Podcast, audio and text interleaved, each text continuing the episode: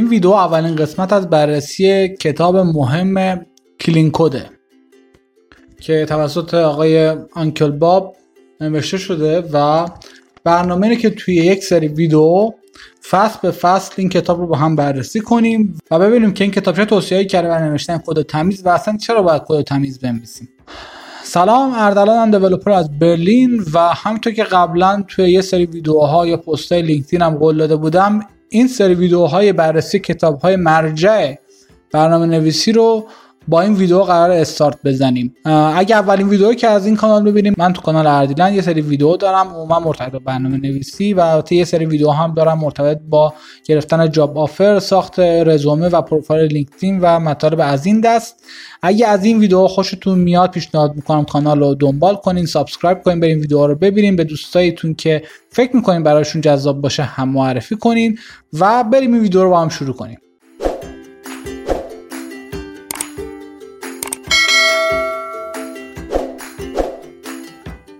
خب این فصل بیشتر در مورد معرفی کتابه و معرفی مفهوم clean code و یه بخشی هم داریم به introduction معرفی که کلا ساختار کتاب رو معرفی می‌کنه. به چه صورت کتاب قرار توضیحات بده؟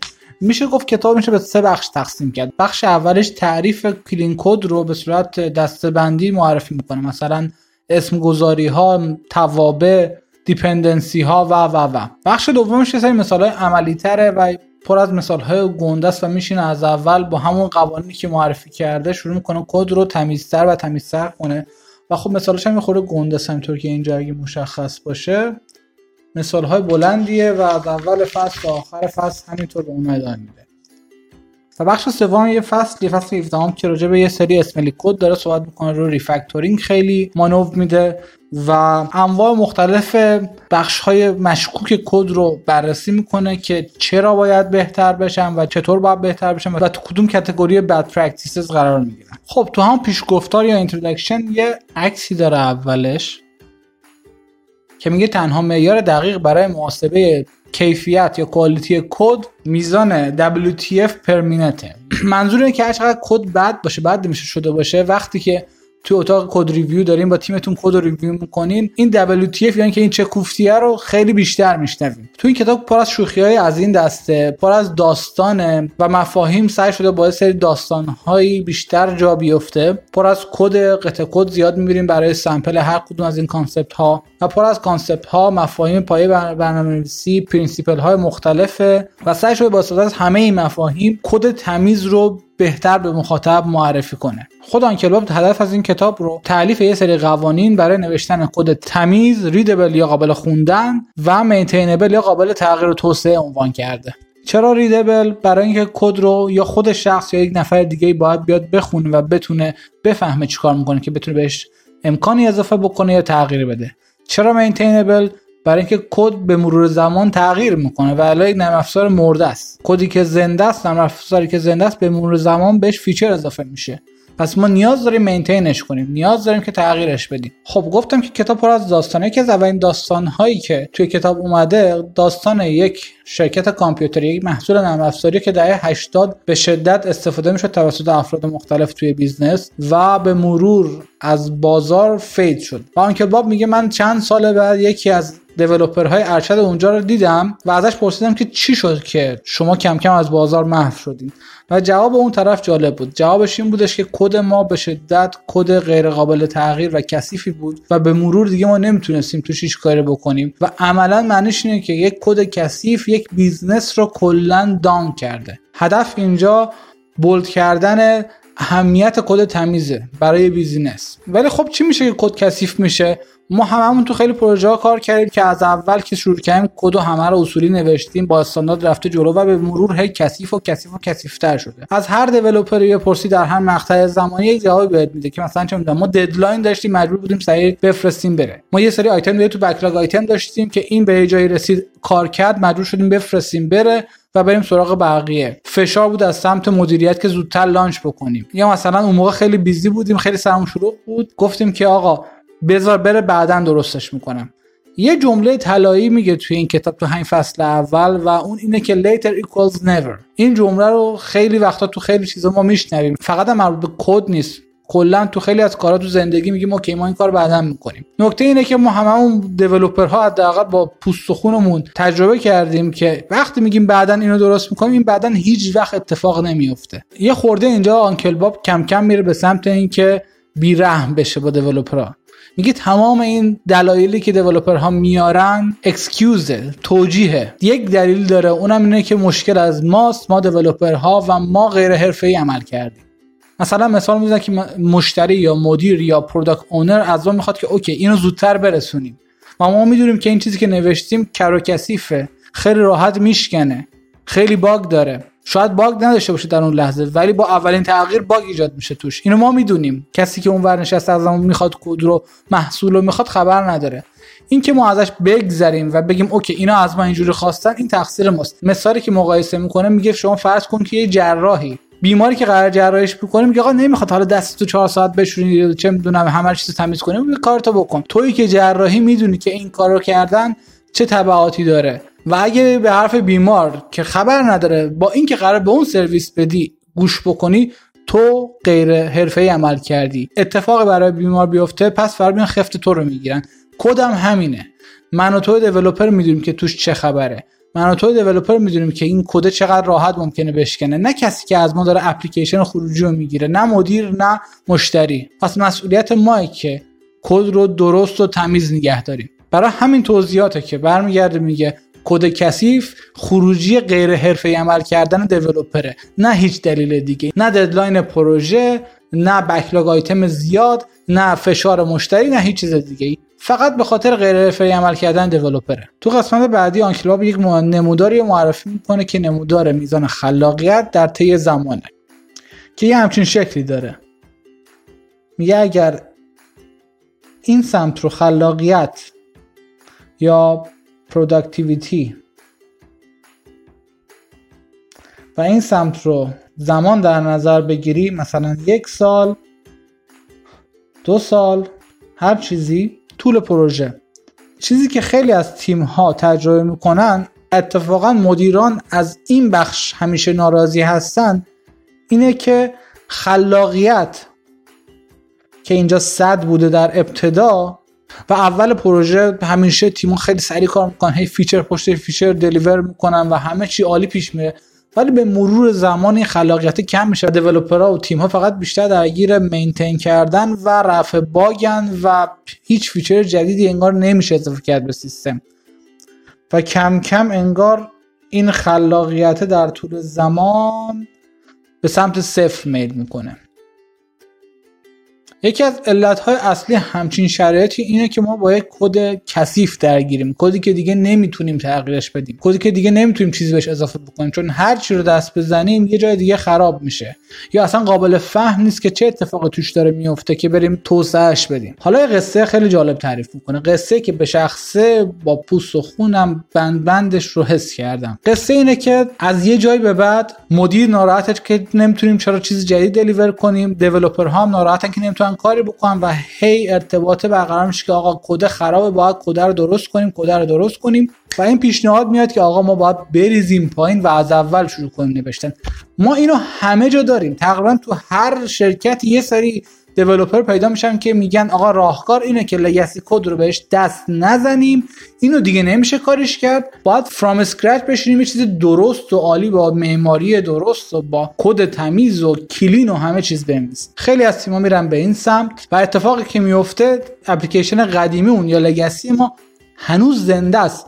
مشتری دستشه. پس اون باید کارش ادامه پیدا بکنه. یک تیم دیگه باید بیاد در کنار اون به صورت موازی اولا هرچی اونجا هست رو بکنه بیاره اینجا با طراحی خوب پیاده کنه و شروع کنه feature های جدید رو هم بهش اضافه کنه. این قطعا fail ه به چندین دلیل. بعضی از دلایلش رو تو این کتاب عنوان کرده. اولا اون تیمی که میاد اون بغل شروع می‌کنه از اول نوشتن اصولا شرکت به این فکر می‌کنه که اوکی ما بهترین ها رو برداریم بذاریم اونجا. همینجا یه نارضایتی ایجاد میشه. اون تیم رو tiger team معرفی می‌کنه Uncle Bob هر کی تو اون tiger team نیست حس می‌کنه که اوکی من چرا اونجا نیستم؟ من چرا صلاحیتش نداشتم اونجا باشم؟ پس عملا بین افراد دو تیم از همون اول یه نارضایتی پیش میاد و با همدیگه قطعا چالش خواهند داشت. feature میاد feature جدید باید بیاد تو هر دوتاشون پیاده بشه. باید همگام بشن یه جورایی. بعد سیستم قبلی داره توسط مشتری کار می‌کنه. سیستم زنده است. اونو دیگه stop نمیشه کرد به این راحتی که آقا ما اینجا دیگه develop نمی‌کنیم از این به بعد این استفاده می‌کنیم. پس feature های من کو؟ من یه سال صبر کنم هیچ feature ی نگیرم که شما اون سیستم جدید رو بندازی نمیشه. باید اون رو هم ما همچنان نگه داریم. وقتی چیز جدیدی به اون legacy مون میشه باید بیاریم تو این ورم اضافه بکنیم. بعد ممکن با ساختار کد جدیدمون نخونه. چالش پشت چالش. بعد فشار کار رو همون tiger team هم به مرور اضافه میشه. به خاطر اینکه اونور رو هم باید support بکنن مشخص نیست کی قرار اینا merge بشن یه چیزی بشن. اون زمانه هی داره عقب میفته. چون اینورم هی یه سری چیزا میاد. یه سری چیز هم اینور باید اضافه بشه. هی این زمانه میره جلوتر. مشخص نیست کی قرار این دو تا اپلیکیشن یکی بشن. بعد اینایی که تو این tiger team دارن کار می‌کنن باید data رو از کجا بیارن؟ کد که نه document داشته نه user story مشخص بوده نه feature ها مشخصه چی نیست. این developer باید بالاخره بره تو legacy نگاه بندازه ببینه که اونجا چه اتفاقی افتاده. و اونو اصلا نمی‌فهمه احتمالا. اگه می‌فهمید که از اول می‌رفت همونجا کارشو می‌کرد. و اصلا خیلی از این افرادی که پیشنهاد میدن که از scratch بیایم بنویسیم این mindset دارن که اصلا من به legacy دست نمی‌زنم. سر کله زدن با legacy code سخته. هممون می‌دونیم. و عملا در اکثر مواقع اتفاقی که میفته اینه که بعد از یک سال دو سال همینطور extend میشه اون اپلیکیشن greenfield مون و هی میره بالاتر و اون هم کثیف میشه. چون زیر بار مشتری نرفته درگیر deadline اپلیکیشن اصلی legacy مون هم شده. بعد اون developer اولیا احتمالا بعد این مدت می‌ذارن میرن از شرکت چون این به نظرشون آخرین راهی بود که ممکنه به نتیجه برسن ولی اینم احتمالا جواب نمیده. افراد جدید میان و این داستان همینطور ادامه پیدا می‌کنه و در اکثر مواقع اگر خوب مدیریت نشه که خیلی وقتا هم نمیشه پروژه fail میشه و آخر می‌رسن به اینجا که اوکی ولش کنیم این جدیده رو برگردیم legacy مون رو سعی کنیم بهتر کنیم. کاری که دو سال سه سال قبل می‌تونستن انجام این داستان یه نمونه خیلی واضح و احتمالا برای هممون هم اتفاق افتاده از درگیری با کد کثیف و غیر clean و reaction ی که بهش نشون میدیم خیلی با refactoring درگیره و نکته که میگه این که از کد کثیف نمیشه فرار کرد. باید نشست و تمیزش کرد. ولی خب clean code چیه؟ آنکل تو این بخش از کتاب تو chapter یک که اسمش هم هست clean code. از یه سری developer و به قول خودش سری بهترین هاشون پرسیده که آقا تعریف شما از کد تمیز چیه؟ اولین نفرش سازنده C++ آقای Bjarne Stroustrup و به یه سری نکات اشاره کرده مثل اینکه باید efficient باشه کد باید یک کار بکنه و اون کار خوب انجام بده. و خب سی پلاس پلاس دیگه. باید performance ش خوب باشه. error handling ش باید کامل باشه. و کد باید مینیمال باشه که بشه راحت maintain ش کرد. پیچیده نباشه. نفر بعدی Grady Booch ه که نویسنده کتاب Object Oriented Analysis and Design with Applications و تاکید اصلیش روی readability کد کد خوانا باید باشه. okay؟ و نکته دیگه که میگه اینه که کد باید فقط اون چیزی که لازمه رو توش داشته باشه نه بیشتر نه کمتر. کاری که باید انجام بده فقط انجام بده. نفر بعدی آقای دیو توماسه خیلی ساده اول برام میگم کد تمیز باید توسط یک developer دیگه قابل خوندن و تغییر باشه. همه چی رو گفت فکر کنم. همچنین اشاره می‌کنه که باید تست همراه کد باشه حتما. unit test acceptance test. باز هم روی دو تا مسئله تاکید می‌کنه دیو توماسه که این که کد باید ساده و مینیمال باشه و فقط یک کار بکنه و درست انجام بده. نفر بعدی آقای مایکل فیدر که نویسنده کتاب Working Effectively with Legacy Code کتاب بسیار با ارزشیه و یک جمله کلیدی داره که میگه کد تمیز توسط یک آدمی که اهمیت داده نوشته شده. انگار looks like it was written by someone who cares. این جمله کلیدیشه. نفر بعدی ران جفریه. نویسنده Extreme Programming Installed و Extreme Programming Adventures in C Sharp. و کسی که با کنت بک روی Extreme Programming خیلی کار کردن و همونطور که می‌دونین Extreme Programming یکی از پایه های technical اصلی agile movement بوده. ران جفری روی مسئله naming اومده اینجا تاکید کرده و میگه که باید مشخص باشه که از اسم کلاس یا از اسم کد که اون کد چیکار می‌کنه و چطور انجامش میده. روی تست باز تاکید می‌کنه روی readability داره تاکید می‌کنه و روی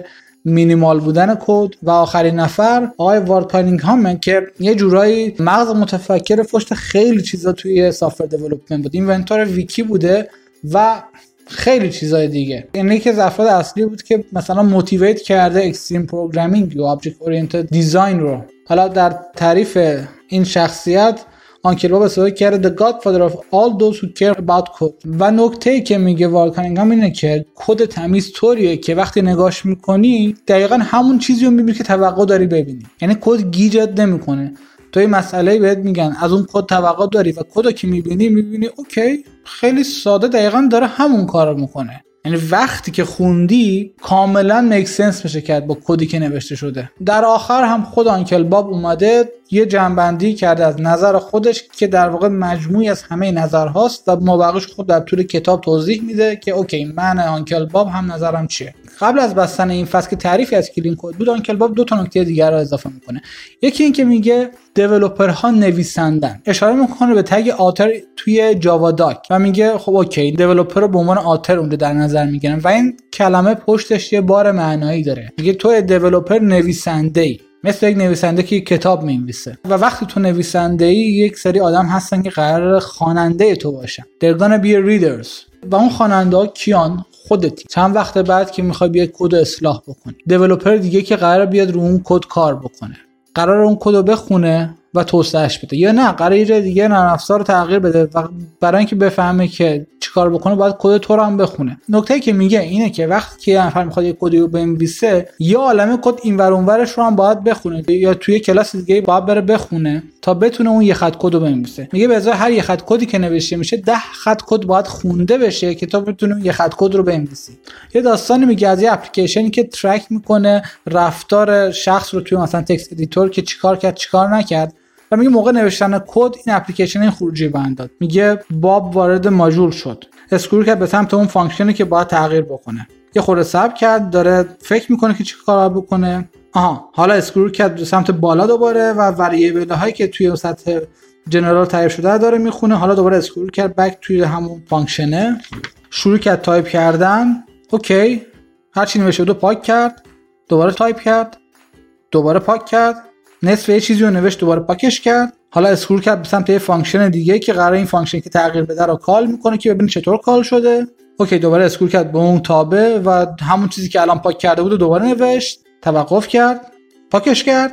رفت توی فایل دیگه subclass کرد که ببینه این function ها یا شده یا نه و ادامش این اتفاق برای ما هر روز میفته وقتی می‌خوایم یه کدی رو تغییر بدیم یه قطعه کد می‌خوایم به نرم افزار اضافه کنیم. هی باید بریم همه جا رو بخونیم که ببین آقا این چطور استفاده شده کی اینو derive کرده کی اینو derive نکرده چطور داره call میشه کی اینو call می‌کنه؟ و و و. این variable که توش داره استفاده میشه از کجا اومدن؟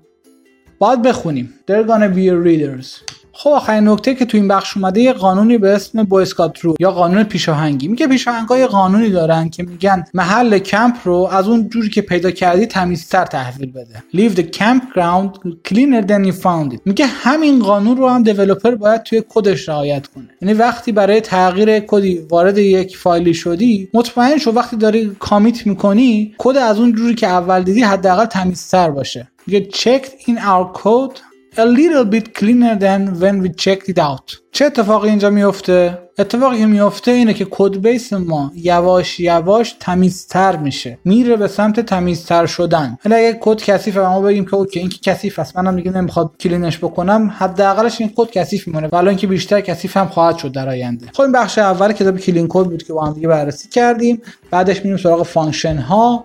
میریم سراغ naming comment و باقی فصل ها feedback. feedback بدیم بهم که چطور بود.